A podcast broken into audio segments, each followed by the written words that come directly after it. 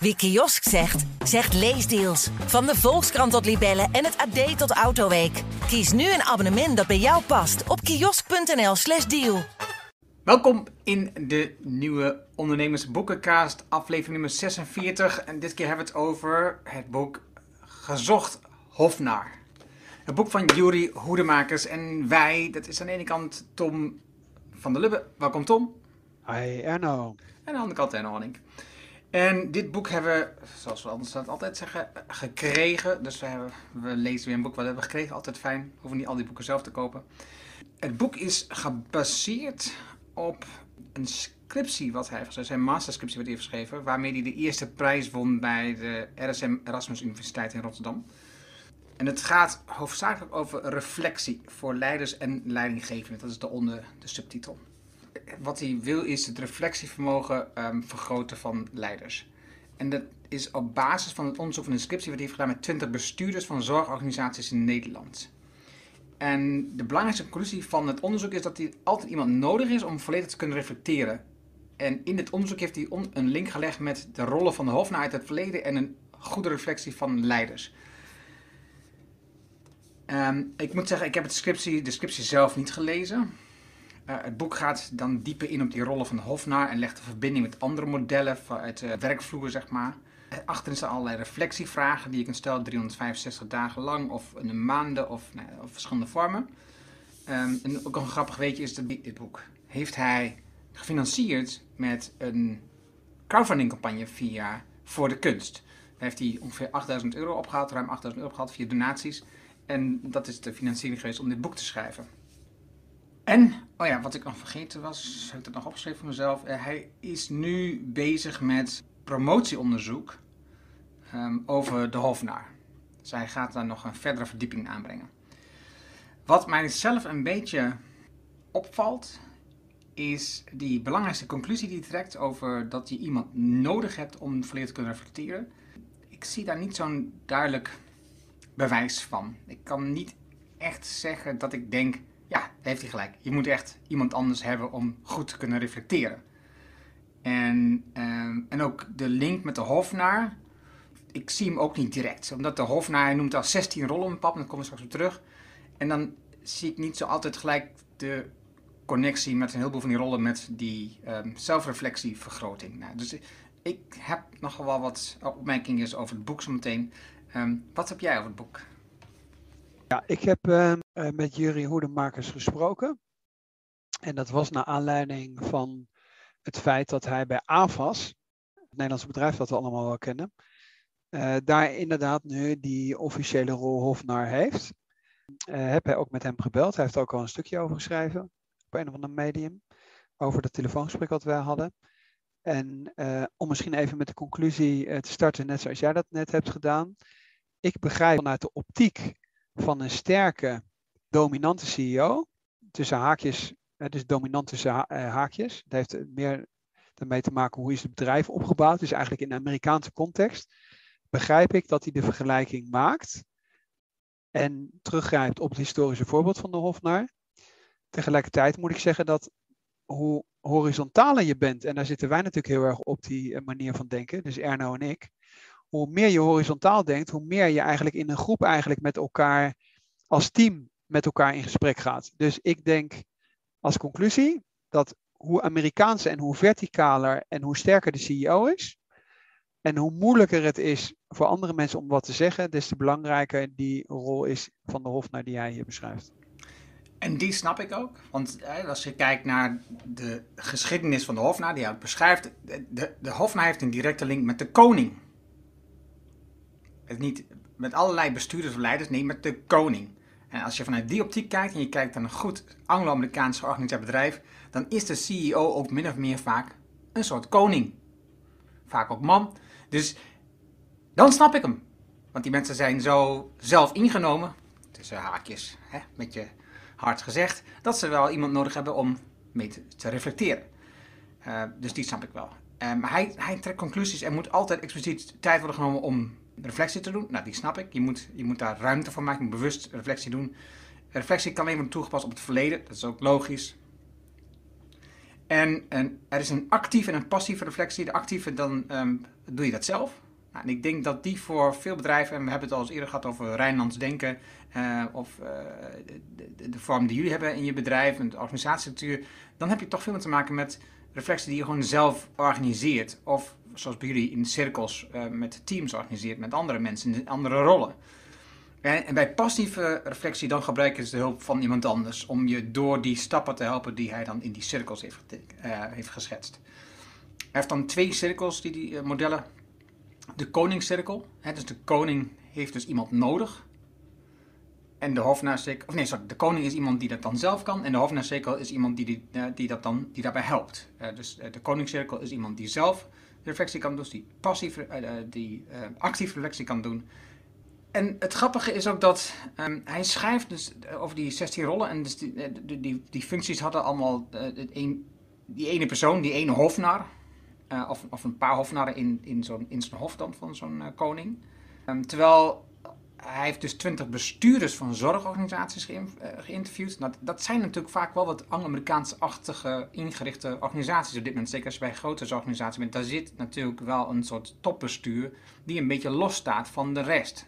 Als je met Jaap-Jan Brouwer hierover praat, dan is dat wel heel duidelijk dat, die, dat het topbestuur vaak fantastisch idee heeft, maar helemaal los staat van de rest, van de organisatie. Dus daar, is wel wat, daar kan wel wat reflectievermogen gebruikt worden. Ik begrijp dat wel. Terwijl die bestuurders, dat beschrijft hij in het boek, die vinden zelf dat ze regelmatig reflectie doen. dus dat is ook heel tegenstrijdig. Dat is aan het einde van het boek. En die bestuurders zeggen ook, ja, nee, al die rollen die je hier beschrijft van die hofnaar, ja, die kan niet in één persoon zitten. Terwijl, volgens mij was dat juist de functie van de hofnaar. Dus ik, om me aan te geven, ik heb op heel veel vlakken ik denk, het is de verbindingen zijn soms wat, wat wazig die hij legt. En daarnaast trekt hij ze ook weer uit verband soms. Dus ik, ik, ik begrijp niet altijd wat hij daar aan het doen is. Nou, wat natuurlijk wel gaaf is, uh, dat hij nu de eerste hofnaar is, officieel bij AFAS. Uh, en die functie bekleedt. Met zijn bedrijf Dr. Anders Hofnaar.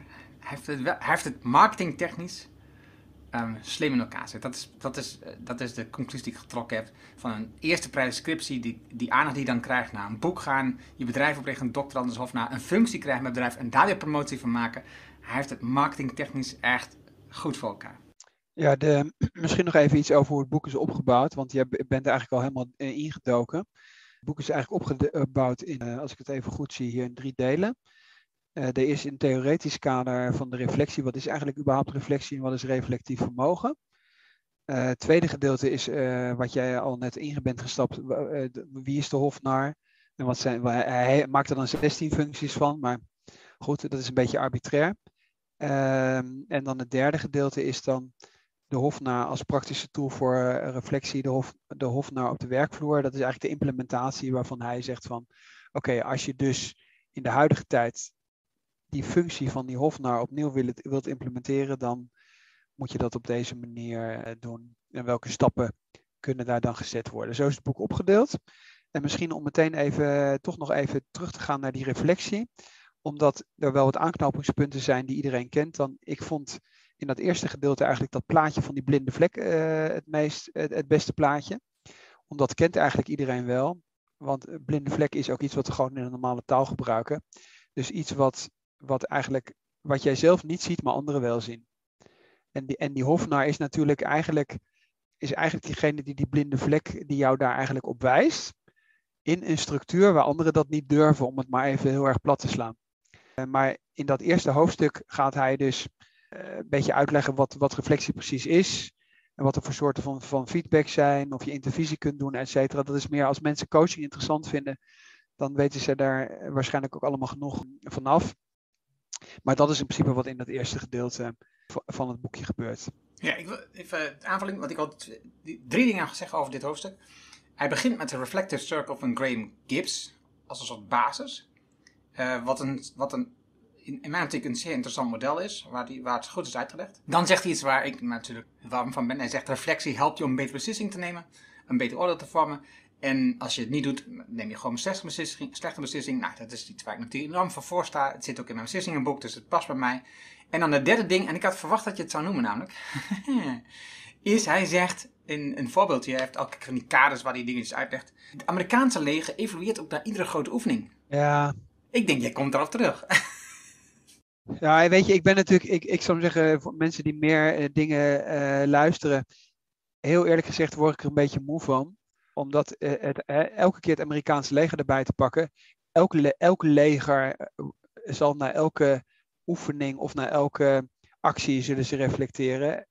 en, en dat bespreken, debriefing, dat, dat kent iedereen ook. Wil je nou daadwerkelijk de diepte in en weten van ja, waar komt dat nou van en wat, is, wat zijn nou de verschillen tussen de verschillende legers? Jij noemde al even Jaap-Jan Brouwer, krijgslessen voor, voor managers. Of we hebben vorige keer hebben we Green On besproken.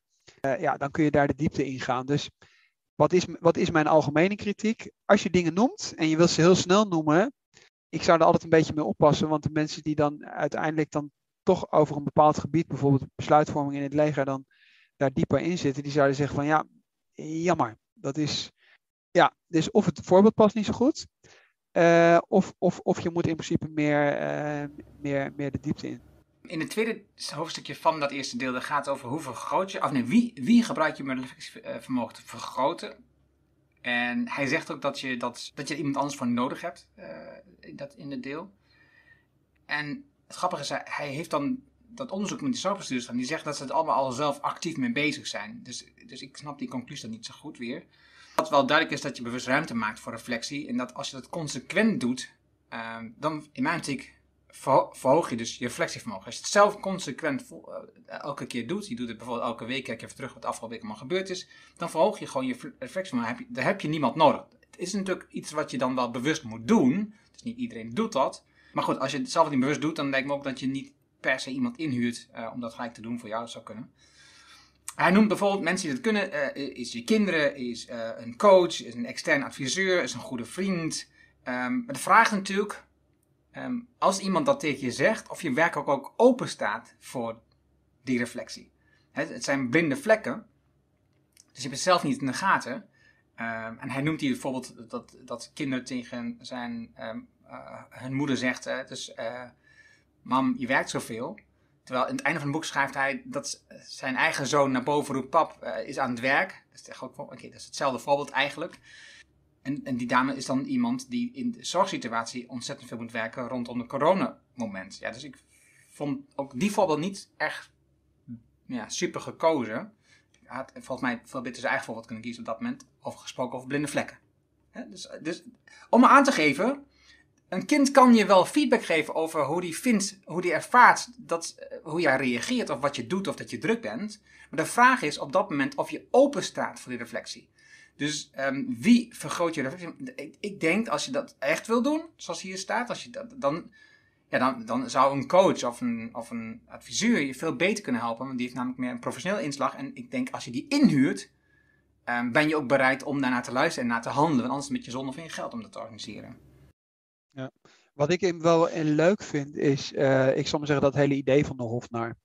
Uh, omdat natuurlijk, dat is eigenlijk, je verwacht het niet direct in de managementliteratuur. Ik, ik ben benieuwd natuurlijk uh, in welke kant de promotie opgaat. De discussie die ik met, ehm, met jury ook heb gevoerd is dat ik heb gezegd, ja, de Hofnaar komt in, en misschien moet dat linkje ook daar maar, maar bij zitten, want hij heeft dus dat artikel daarover geschreven. Die, die Hofnaar komt eigenlijk uit een wereld van het absolutisme. En de voorbeelden die hij ook noemt, bijvoorbeeld over Engeland, en ik weet niet of het Frankrijk ook was, dat, dat is eigenlijk, dat is, je, hebt, je hebt dus met de zondegod te maken of met de absolute monarchie, waar je, waar je een koning hebt die absolute macht heeft en eigenlijk voor de rest helemaal niemand zijn mond durft open te doen, want dan is over en sluiten. En de hofnar ontstaat dan en heeft eigenlijk hè, die vrijheid. In Duits zeg je bijvoorbeeld narrenvrijheid. Dus dat is de vrijheid alles te mogen zeggen. En dat legt hij in principe uit. Alleen ik denk dat bijvoorbeeld de context van wat wij natuurlijk ook vaker in, in boekbesprekingen hebben gedaan, dat juist de republikeinse traditie, bijvoorbeeld die we in Nederland hebben, dus die je ook heel erg terug ziet komen in boeken die over Rijnlands gaan. Wij hebben nou juist niet die absolutistische traditie. Wij hebben de traditie van kooplieden, hè, dus horizontale groepen die rolerend een stad besturen of een bedrijf besturen. Kijk maar naar de Nachtwacht of Amsterdam.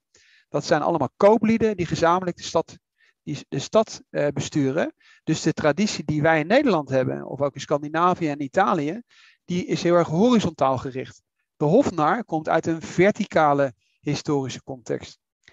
Ik denk dat voor het verder begrip daarvan en ook het scheiden van Rijnlands horizontaal organiseren versus verticaal organiseren, dat dat wel zinvol zou zijn voor mensen die daar bijvoorbeeld niet zo diep in zitten, dat wat beter uit te leggen, zodat die context ook duidelijker wordt.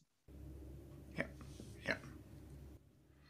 Nou, dan heeft hij nog in het eerste deel over wat zijn manieren om je reflectieve vermogen te vergroten. En hij noemt dan bijvoorbeeld dat je een reflectieverslag kunt schrijven. Dat is iets wat ik zelf ook doe. Ik schrijf elke week een reflectieverslag over mijn wedstrijden als, ik, als scheidsrechter. En ook als, over mijn hardlopen. Die stuur ik dan naar de coaches, ehm, zodat ze weten wat ik heb gedaan. Maar ook vooral van mezelf. Ik stuur naar hun toe als een soort dwingen van mezelf om dit, om dit te doen. He, dat met hun de afspraak maak, ik ga dit elke week toesturen. Dat is een soort uh, commitment wat ik heb aangegaan met hun. Maar het is vooral van mezelf. En zo heb ik ook elke dag, uh, of elke week schrijf ik een dankbaarheidsboekje. En dan schrijf ik uh, elke dag even op van, oké, wat, waar ben ik dankbaar voor? En ook dat is een soort reflectie van wat er gebeurd is voor mezelf. Dus ruimte inbouwen om te doen is niet zo heel ingewikkeld. Je moet, gewoon even, je moet gewoon even de, de tijd nemen voor jezelf. En hij zegt dat je die, die vlek in de Johari-venster, ja, die is wel duidelijk dat je daar eigenlijk iemand voor nodig hebt. Maar zoals die Hofna ook, dat was iemand die werd ingehuurd door de koning. Dus in, die was in dienst van de koning. Dus die werd gewoon betaald. En ja, dus dan lijkt me ook wel dat er iemand is die Jan Wijnen wilt luisteren. En hij, verder noemt hij nog de kernkwadrantenmodel van Daniel Hofman. En hij zegt het is goed voor reflectie om je kernkwaliteiten te kennen. Uh, kan voor mij ook een beetje uit de lucht vallen. Ik had niet zo'n idee van, hey, dat is nou ergens een duidelijke connectie. Verder noemt hij nog intervisie en een 360 graden feedback als soort middelen om, intervisie, of, uh, om reflectie te voeren. Ja, lijkt me heel logisch. Intervisie, dat is eigenlijk reflectie met, met andere mensen. Daar wil ik wel iets op aanvullen. Dat heb ik, wel, ik, ik denk dat ik wel begrijp wat hij bedoelt. Dus als jij een kernkwaliteit hebt en bijvoorbeeld iets heel leuk vindt of heel erg sterk in bent, dan heb je de neiging daarin door te schieten. Dus neem maar een voorbeeld. Binnen het bedrijf, ik ben iemand die heel erg lange termijn denkt en heel erg vooruit denkt. En dat, en dat moet gecompenseerd worden. De mensen die veel meer zeggen van ja, maar wat is vandaag belangrijk? Dus, dus ik kan waarschijnlijk uit de optiek van andere mensen heel erg doordraven over wat over tien jaar relevant is. En dan zeggen ze, ja, maar wat gaan we, wat gaan we eigenlijk volgende week doen, Tom? Dus, dus die zelfreflectie is vaak ook weer een doorgeschoten kwaliteit die je hebt. En dat heb je bijvoorbeeld in analyses van sterke kanten, Strength Finder model als voorbeeld, is dat, krijg je dat eigenlijk altijd meegeleverd.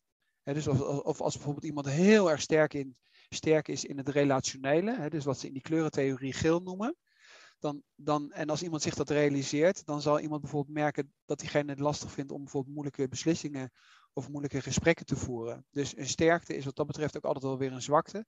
En een sterkte kan je inzicht geven over waarschijnlijk een blinde vlek die je hebt. Oké. Dan is er een heel kort hoofdstukje. Wie was de Hofnar? Dit die enkele voorbeelden um, van Hofnar. Uh, vooral ook van recente Hofnar. En dan kom je op het vrij uitgebreide hoofdstuk, de 16 functies van de Hofnar. We gaan ze niet allemaal uh, behandelen. En ik, ik zat even te kijken, want ik had nog wat door, de, door die um, literatuurlijst gelopen. Onder andere, hij heeft veel boeken rondom Hofnar en zotheid en allemaal natuurlijk onderzocht uiteraard. Um, maar in het boekje van M. Raad van 2018 is de hedendaagse Hofnar, uw Hofnar. Er staan vier elementaire uh, hofnarren in. Ik denk als ik naar de overlap kijk van de verschillende functies die hij noemt, dat dat, nou, dat dat niet zo heel gek was geweest in plaats van 16. Want uiteindelijk zegt hij ook later weer, ja, bestuurders, eh, niet één persoon kan al deze functies doen. Terwijl de hofnar was juist één persoon. De eerste functie, de entertainer. Ja, dat zie je al in zijn uh, pak wat hij aan heeft. Uh, opvallende verschijning. Heeft Jury overigens niet dat pak aan als hij naar uh, AFAS gaat. Ik heb hem alleen maar gezien met een normale pak. De entertainer, ik vraag, ja, wat er dan functies genoemd, zoals de Chief Happiness Officer. Hmm, ik zou dat niet direct entertainers noemen, want ik, nee, ik ga ervan uit dat die mensen juist bedoeld zijn om gewoon het geluk in het bedrijf te vergroten. Of dat nou, geluk is niet gelijk entertainment, maar goed. Uh, een mooie vond ik in het adviseur-raadgeverstuk uh, over scenario thinking. Um, nadenken over verschillende toekomstvisies. Hebben we het ook over gehad met het boek van Arie de Geus. ik hou van dat soort dingetjes dat je nadenkt over verschillende toekomstmogelijkheden. Zeker waar we nu mee bezig zijn in, in, met het milieu en. Het is goed om verschillende. En hetzelfde doet hij in het stukje over criticus. Daar gebruikt hij de Six Thinking Hats van um, de Bono. Die natuurlijk ook super bekend en heel handig zijn om op verschillende manieren na te denken over de situaties die er zijn. Wat vond jij opvallende, interessante functies? Ja, ik wil eigenlijk, eigenlijk even bevestigen wat jij zei. Ik denk dat het, het is altijd een beetje arbitrair als je, als je dat natuurlijk uh, zo'n rijtje maakt. En of het er dan vier zijn of zestien. Uh, ik, ik denk ook dat in dit geval minder meer was geweest. Uh, maar ja, uiteindelijk wil je het ook uitsplitsen, misschien om bepaalde, om, bepaalde dingen uh, duidelijker te maken. Dus wat ik wel interessant vind, is als die af en toe uitstapjes maakt, zeker naar het verleden. Dus bijvoorbeeld als ik over aan de Satiricus denk en Verdi's opera Rigoletto. Dat zijn wel dingen die ik, die ik interessant vind, omdat dat ook wel weer een uitnodiging is om nog eens in, in, ik zou maar zeggen, in onze collectieve cultuur te stappen. En dan te zien dat we dat soort voorbeelden eigenlijk allemaal verloren, uh, verloren hebben. Of, of, of ons daar helemaal niet meer bewust van zijn. En in het vorige hoofdstukje vond ik bijvoorbeeld ook heel leuk, want dat wist ik helemaal niet. Op bladzijde 66, waar 1 april bijvoorbeeld vandaan komt. Dus dat zijn van die dingen die ik eigenlijk heel erg leuk vind. Uh, voor de mensen, we gaan dat hier niet allemaal uitleggen waar 1 april vandaan komt. Maar dat is zo typisch iets waarvan ik denk van, dat is hartstikke leuk. Want dat wist ik niet. Ik was, ben ook nooit op het idee gekomen om dat te googlen. En, en dan zie je dus dat er een link is met, met het thema Hofnar. Dus dat vind ik wel dat hij dat leuk doet. Uh, en de, think, de Six Thinking Hats heb je natuurlijk net al genoemd. Daar hebben we in het verleden ook over gehad. Dat, we, dat, dat is wel echt iets, vind ik, een goede tool. Die je eigenlijk systematisch, zeker ook in grotere bedrijven, zou moeten implementeren. En ik denk ook zeker dat we dat boek uh, nog een keer moeten bespreken. Ja. Wat mij opvalt is een aantal van die functies die, die, die zijn ook lastig, denk ik, te combineren in, in de ene hofnar. Bijvoorbeeld functie nummer 10 is een zondebok. En tegelijkertijd, functie nummer 9 is het beste vriendje maatje. Dus, dus aan de ene kant heb je enorm van vertrouwen, maar op volgende moment kun je de zondebok zijn van iedereen, dat je al de schuld op moet je nemen. Dat lijkt me toch heel ingewikkeld om dat te combineren bij één. En hetzelfde geldt, weet je, de ene moment bij de onderhandelaar, eh, sfeer bewaren, en de volgende moment bij een flap uit. En dan zeg je alles wat maar een beetje op je, op je, op je tong ligt.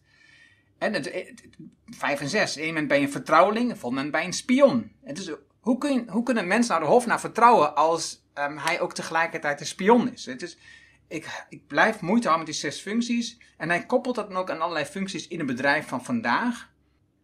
Maar het zijn allemaal verschillende functies en rollen van die mensen. Terwijl de hofnaam was vroeger gewoon één persoon. Ik denk dat hij, wat hij hier eigenlijk wil doen, is hij heeft uh, misschien voorbeelden uit het verleden. Hij heeft alle elementen of alle verschillende petten die de hofnaar zou kunnen hebben, heeft hij onder elkaar gezet. Uh, en ik, ik, ik, ik denk dat de bedoeling is dat een hofnaar dus een aantal van die 16 dimensies kan hebben. Uh, dus de hofnaar is niet gelijk aan die 16 uh, functies, maar ik weet niet, ik vind het een beetje verwarrend. Er staat weliswaar in het boek op bladzijde 67, die gekke hofnaar vervulde vroeger nog wel 15 functies aan het hof. Ik denk, ik interpreteer het inderdaad zo, zoals jij dat nu ook zegt. Ik, ik denk dat het hele verschillende dimensies zijn. En dat in de ene hof naar, ik zou maar zeggen, de ene hof naar vervulde, ik zou maar zeggen, meer vier van de 16 in die richting. En een andere hof naar in een andere historische context aan een ander hof zat er op een andere, op een andere manier in. Omdat er tegenstrijdigheden zijn binnen die verschillende 16 dimensies, wat jij ook uh, net ook aangeeft. En ik denk dat jij daar gelijk in hebt. Ja, kijk, als je het zo schetst, kijk, dan wordt het logischer dat je. Um, en ik kan me ook heel goed voorstellen, voor duidelijkheid, dat hij, uh, Jury, als dokter Hans Hofnaar, ook eenzelfde soort iets heeft. Hij heeft een beperkt aantal van deze functies die hij meeneemt op het moment dat hij als Hofnaar optreedt, bijvoorbeeld bij AFAS. En ook uh, in die sessies die hij geeft bij verschillende grote bedrijven heeft, die presentaties gegeven, dan kan ik me voorstellen dat hij dus daar verschillende situaties meeneemt, hoe hij zichzelf in zo'n rol plaatst. Um, maar het lijkt me, en dat, dat zegt hij zelf, maar dat zegt die bestuurders ook, het lijkt me onmogelijk om al die rollen tegelijk te vervullen, of zeg maar in je carrière te vervullen, um, omdat ze nogal zo uh, uit elkaar liggen. Nou, en laten we dan verder gaan naar het volgende stuk. Het verdwijnen van de hofnaar. Ook dat is een vrij klein hoofdstuk. Hij, hij zegt eigenlijk niet zo heel veel over wat nou de oorzaak is, of wat nou de geschiedenis van het verdwijnen van de hofnaar. Hij noemt een paar jaartallen op waarbij het aan het, het, Frans hof verdween en het Engels hof verdween. Er zitten namelijk best wel wat tijdverschillen in. En, ehm, en hij vertelt eigenlijk meer, en, die, en die, vond ik dan, die vond ik dan wel heel grappig, over ehm, een aantal pogingen die zijn gedaan afgelopen decennia om die functie weer in te vullen. Uh, in, in, een paar keer in, in, in, uh, in Engeland, veel in een om, uh, overheidsomgeving. Maar dat, ik, ik, ik vond die dan erg leuk dat je, had hij dan een vacaturetekst of een uitleg hoe dat dan was gegaan. dat, ze, dat ze toch een hofnaar zochten bij een bepaald festijn of bij een, een bepaalde overheidsplek. Um, zelfs in Nederland bij een bepaald bedrijf hebben ze dan gezocht. En dus ik vond, dat, ik vond dat mooie voorbeelden. En, en wat hij dan doet is hij concludeert dat er een behoefte, want dat is de overgang van dit hoofdstuk naar de, ho op de werkvloer. Maar in het hoofdstuk tussen um, dit verdwijnen van de hofnaar en de hofnaar op de werkvloer, dan zie je dus dat hij uh, zegt, hij concludeert dat moment, er is een behoefte aan een hofnaar. En, wat jij net, wat we eerder hebben gezegd, de hofnaar was gekoppeld aan een koning. En hij beschrijft dat het gaat over reflectie voor leiders en leidinggevenden. Maar een leider is niet een koning. Dat is niet een CEO met uh, alle zeggenschap van zich alleen. Dus die behoefte aan een hofnaar. Ik weet niet, ik denk dat de behoefte is bij die bestuurders aan die uh, functies die hij noemt hier. Dus die, die criticus, die satire, de adviseur. Ik denk dat die behoefte, dat denk ik niet, dat is 100% duidelijk. Want er zijn heel veel adviseurs en uh, organisatiebureaus, daar heeft hij ook uh, een lijstje van het boek. Dus die behoefte is er zeker. Nou ja, je kan ook zeggen, er is behoefte aan een hofnaar, want hij wordt ingehuurd de AVAS. Dus nou, die behoefte is er ook, kun je zeggen. Prima. Nou, ik, denk, ik denk wel dat het een, vooral een interessant boek is voor grote bedrijven met zeer klassieke structuren waar mensen het moeilijk vinden om uh, hun mond open te doen. Dus ik heb het niet over de start-up of de beginnende ondernemer, uh, waar het allemaal nog relatief los is. En wat dat betreft vind ik, vond ik het ook interessant dat juist de AVAS, die zit er natuurlijk ergens tussenin. Hè? Het is enerzijds informeel, maar was wel een, een, een, heel duidelijk ook de eindbaas van, van AVAS, zou ik maar zeggen. Dus ik vind het, ik vind het heel interessant dat, dat misschien ook zou interessant voor jou zijn om Bas van der Veld, CEO van AFAS, over dat thema eens te interviewen. Dat zou ik heel erg interessant vinden. Ik denk ook wel dat het interessant is voor mensen die in een, in een hele grote corporate toren zitten. Om dat boek er eens bij te pakken en, en wat daarop te reflecteren. En van hieruit misschien ook wel met dat thema Hof nou überhaupt eens aan de slag te gaan. Omdat, ik zal maar zeggen, wij zitten er veel meer institutioneel in. En zeggen, maak gewoon van een verticale organisatie een horizontale. Maak van een Amerikaanse shareholder value driven organisatie met een sterke chief executive officer uh, en een hele kleine board. Maak een brede board en ga multi-stakeholder. Maak er een stakeholder strategie van. Wat dat betreft denk ik dat, dat het is een goed kerstcadeau voor, voor mensen die in, in beursgenoteerde Amerikaans getinte bedrijven zitten waar bij heel veel functies een hele grote C voor staat. Laat ik het zo formuleren. Medewerkers die, die vinden hun uh, chief niet goed luistert, die moeten dit boek voor een leidermas kopen en dan kunnen ze dat aan hem geven met een kerst als een soort hint. misschien an anoniem onder de bedrijfskerstboom, hoewel in coronatijden misschien dat niet functioneert. Ik ben benieuwd wat jij vond van de Koningscirkel en de Hofnauwcirkel.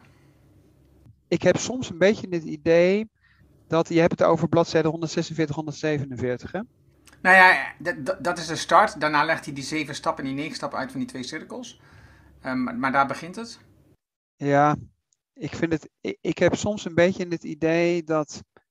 Maar misschien ben ik ook daar wat in die optiek dan ook weer te pragmatisch. Dus bijvoorbeeld, neem even een, een voorbeeld over feedback geven. Ik ben veel meer de institutionele man die zegt van weet je wat, als je nou zekerheid gecreëerd hebt, in een team, of je hebt bijvoorbeeld rolerend, is iedereen aan de beurt, dan maakt het mij persoonlijk helemaal niet zoveel uit of mensen een sandwich techniek toepassen in feedback geven of met heel veel positieve dingen komen, terwijl iedereen al aanvoelt, oh nu komt uh, na de hand uh, komt de hamer, zou ik maar zeggen. Ik vind dat best wel lastig om, mij is dat soms een beetje te theoretisch voor ik zou maar zeggen, creëer een omgeving waar, waar, dus even psychological safety, om dat even als voorbeeld te noemen. Ik zit veel meer op dat psychological safety thema, dan dat ik zeg van ja, je moet die stappen doorlopen. Dus het is niet zo dat ik zeg van nou, dat model moeten we daar, uh, moet, moeten, moeten we daarbij pakken. Alleen, daar heb ik het met Jury ook over gehad. Ik zou ook geen hofnaar benoemen. Dus ik heb, ik heb tegen Jury gezegd, nee, na het absolutisme komt de Franse Revolutie. En het gaat er dus niet om dat de koning een hofnaar aanneemt. Het gaat erom dat de koning als verlicht despoot, neem bijvoorbeeld Frederik de Grote, hè, dat daar een overgang plaatsvindt naar een parlementaire democratie. Dat is, zo zit ik in de wedstrijd. En ik zeg, ik zit niet in de wedstrijd en zeg, ik wil als CEO zelf de absolute macht houden, maar ik zet er een hofnaar achter die, die mij reflectie biedt. En daarom ben ik ook geen CEO meer. Dus ik ben wat dat betreft misschien ook niet de juiste persoon. Daarom denk ik ook dat het interessant is om Bas van der Veld te interviewen. Omdat ik als CEO heb gezegd, ik vind het niet goed. We moeten afscheid nemen van de CEO. Dus no bosses is ons motto. Everybody a leader. En dat is een ander concept dan ik installeer een hofnaar, ik zorg voor voldoende onafhankelijkheid, zorg voor een vertrouwde sfeer. Ik zeg van nou, als we een parlementaire democratie invoeren en iedereen mag weer stemmen, en je mag je ook zelf beschikbaar stellen uh, voor, voor de Tweede Kamer, dat is uh, de kant waar ik naartoe zou gaan als CEO van het bedrijf. Twee dingen hierover. Het, grappige was, ik noemde het begin veel bewust, het model van Graham Gibbs, uh, dat reflectiemodel. dus ik dacht, hey, um, functioneert dat model niet of zo? Dat, je, dat, daar, dat er nu een nieuw model moet komen? Dat was het eerste wat ik dacht. Uh, voor mij was het een heel duidelijk model. En het tweede is dat. We hebben het de hele tijd over die, die, die gedachtegang, hoe wij het zien, dat die hofnaar iemand is die bij zo'n sterke leider zit.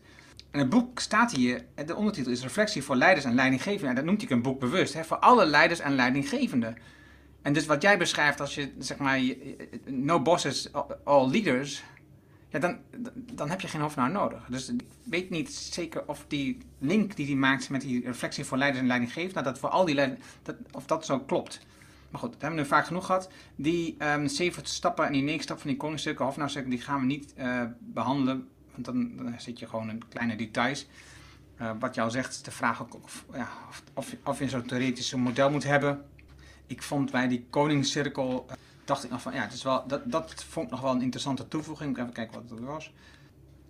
Ik, maar ik denk, ik denk wel dat het bijvoorbeeld, als ik bijvoorbeeld nou in een heel grote organisatie zou zitten, die dus beursgenoteerd is, zou ik het wel interessant vinden om daarmee te experimenteren. Omdat namelijk, en dat zie je bijvoorbeeld in de politiek met het cabaret, wat hij overigens ook tussendoor noemt. En Nederland heeft een hele sterke cabaret-traditie, uh, maar je ziet het bijvoorbeeld ook bij het carnaval, bijvoorbeeld in Duitsland. Uh, waar, waar, waar bij carnaval politieke redes gehouden worden in de, in de buurt. Dat is eigenlijk die traditie. En daar zitten de politici zitten daar allemaal bij. Ik zal maar zeggen bij Joep van het Hek. En vroeger ook bij de oudejaarsconferentie conferentie bijvoorbeeld, die, hij, die hier helemaal niet uitgediept wordt. De oudejaarsconferentie waar het jaar besproken wordt. Daar zaten vroeger de Nederlandse politici ook in de zaal. En accepteerden dan Wim Kan, Joep van, Joep van het heeft, heeft dat natuurlijk ook allemaal gehad. En Freek de Jonge, et cetera. Daar zie je dat bijvoorbeeld ook. Dus we kennen dat, wat dat betreft is dat nog intact.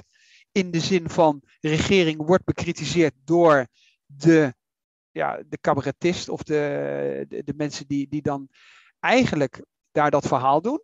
En de hofnaar in Nederland is eigenlijk iemand die de oudejaarsconferentie mocht doen. Dus als je in Nederland de belangrijkste, als je daar de Olymp beklommen hebt, dan mag je de, oude, oude, oudejaarsconferentie doen.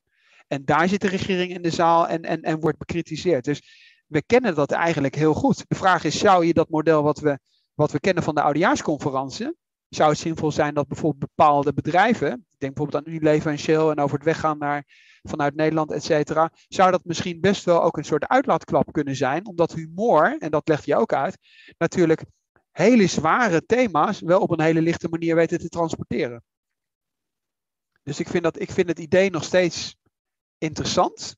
Alleen ik denk dat wij, omdat we zo horizontaal denken, dat wij niet de juiste, de juiste aanspreekpersonen daarvoor zijn. Weet je, weet je overigens wat ik het allerinteressantste vond van het hele boek?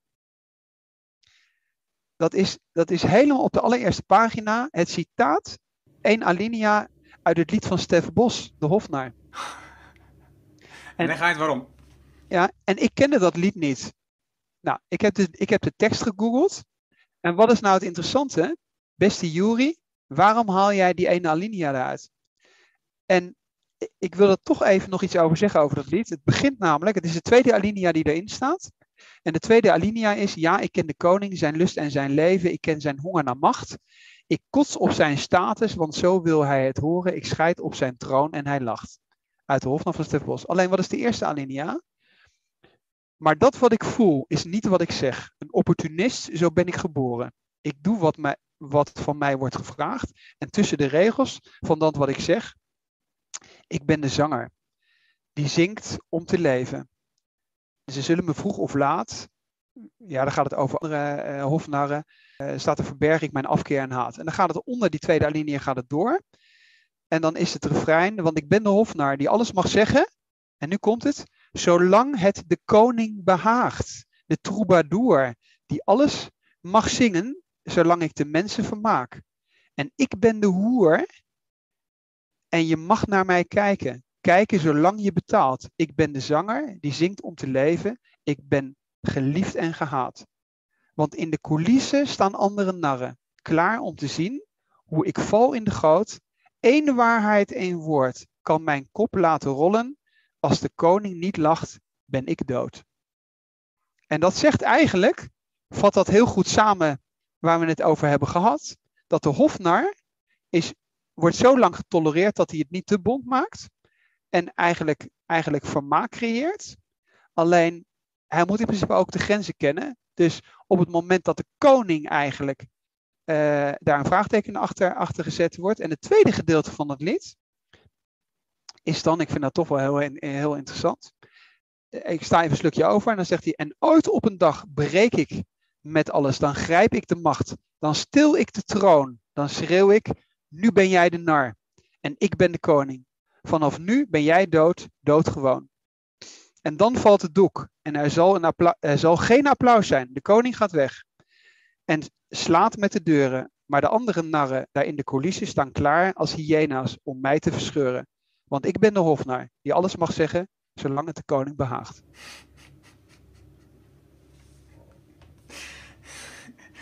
Wat een mooie afsluiting. Dankjewel, Tom. Dit was hem. Dankjewel voor het luisteren. Graag tot een volgende keer. Uh, hopelijk luister je weer. En dankjewel, Tom. Ja, dankjewel. Nou.